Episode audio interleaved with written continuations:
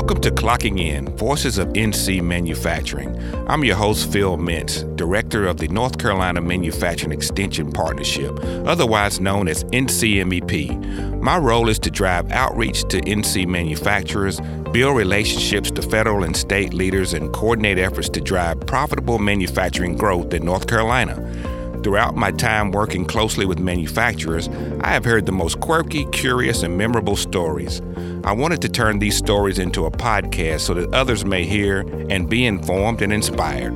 From humble beginnings to manufacturing titans, from tragedy to triumph, I will be interviewing some of these manufacturers who have made North Carolina manufacturing the powerhouse that it is today.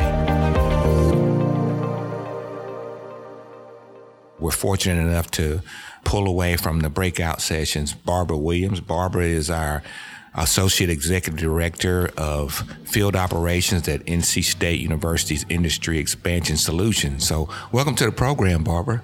Thank you for having me, Phil. All right, so I know because we've worked together at NC State for a while that you've you've been uh, involved in a lot of things around the NCMEP program. Uh, when you got with IES, we uh, we were early on, I think, uh, in the programs in terms of reaching out to clients. And, and now your role is to kind of over, have oversight for many of those programs. Can you talk about what you do at IES right now? My team is composed of two different groups. One group is the regional managers who are our client engagement experts who go out to clients and talk to them and try to understand what keeps them up at night and how can we provide services to them that will solve the problems that they have. And if we can't solve them with our internal staff we have partners that we work with who we can connect them to and to help them solve the problems that they have. Uh, the second group that i have are our improvement specialists who are our technical experts. They cover the state of north carolina in different areas such as iso 9001 based certification programs, automotive, aerospace, medical device, laboratory. And we also have in our group performance excellence coaching for the Baldrige National Baldrige Award, and we have industrial engineering services where we use students to do projects such as time studies and plant layouts and things like that. You know, many people see you and I actually had a conversation with a manufacturer today that you know very well that uh, spoke about the university and and what what was being done. So, how do you handle kind of the fact that we are NC State University, however, we're not coming in as like teaching curriculum? You know, how do you explain kind of the role of IES in terms of what they do for companies rather than teaching engineers? Right. We have to explain to to our potential clients that we are an outreach arm of the College of Engineering, and that our role is not academia, that it is uh, based on helping companies achieve their goals through process optimization, certifications, environmental health, health and safety areas.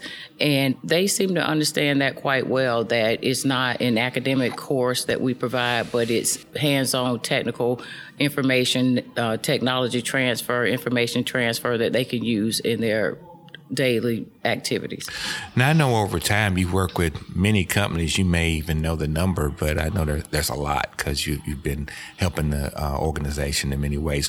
What kinds of things have you seen uh, with smaller companies as they tried to keep up with developing technology and best practices? What do you have you what have you seen companies uh, evolve in that way?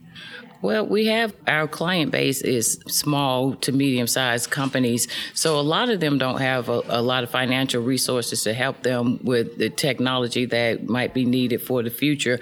But we're out there trying to expose them to things like additive manufacturing, robotics, automation, things like that to, to let them know that if, if they're going to play in the market in the future that these are the things that they need to be looking at now so that they don't get left behind.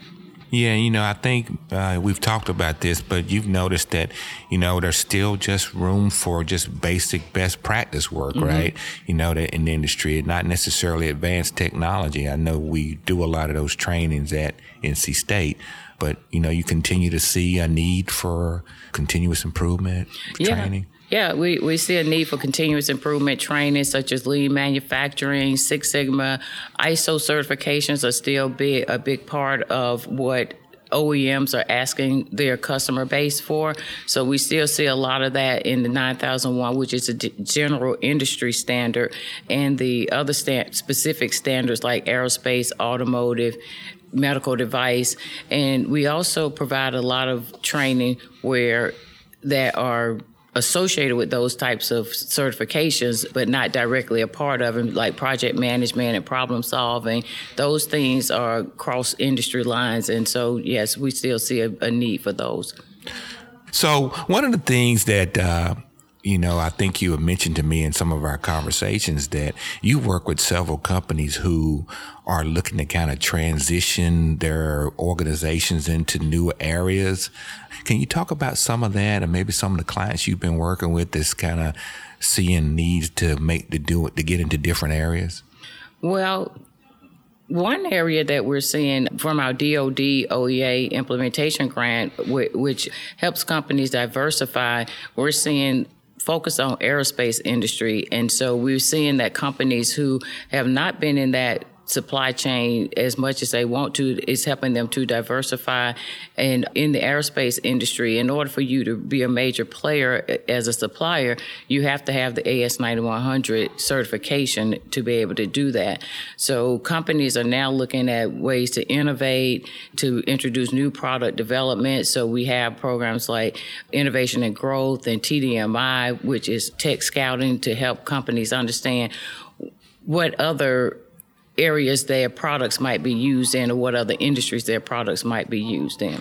Yeah, it's not just DoD contracting. I mean, there are things like the racing industry and stuff like yes, that. Yes, yeah. So the the racing industries, we had a client that was looking for some ISO support that came out of the NASCAR racing industry, and so companies are now understanding that it's no longer a good thing to have all of your eggs in one basket per se, where you have 80 or 90 percent of your business with one customer, and they're looking now to diversify because they know the importance of that now. So, uh, what what what kind of things are your long term customers telling you about where they're trying to go in their organization? Did it give you any insights when you meet with them? Well, long term, a lot of the clients looking for succession planning, you know, we, like I said, our, our client base is is small to medium sized businesses. So a lot of these businesses might have started in the owner's garage and they've grown them into a business. And now they may not have children who want to work in the business, or even if they do, they're trying to figure out what is that succession planning that needs to take place in order for the business to remain viable after they're no longer the major person in the business. Yeah, so well, we appreciate you talking to us for a while, and thanks again for sitting down and talking with us, Barbara. You're welcome. Yeah. Thank you. Thank you for joining today's Clocking In Voices of NC Manufacturing. This podcast is brought to you by NC State's College of Engineering, the North Carolina Manufacturing Extension Partnership, and Industry Expansion Solutions. If you'd like to learn more about the solutions NCMEP offers, go to www.ncmep.org. Want to listen to previous Clocking In podcasts? Go to ncmep.org slash clocking in.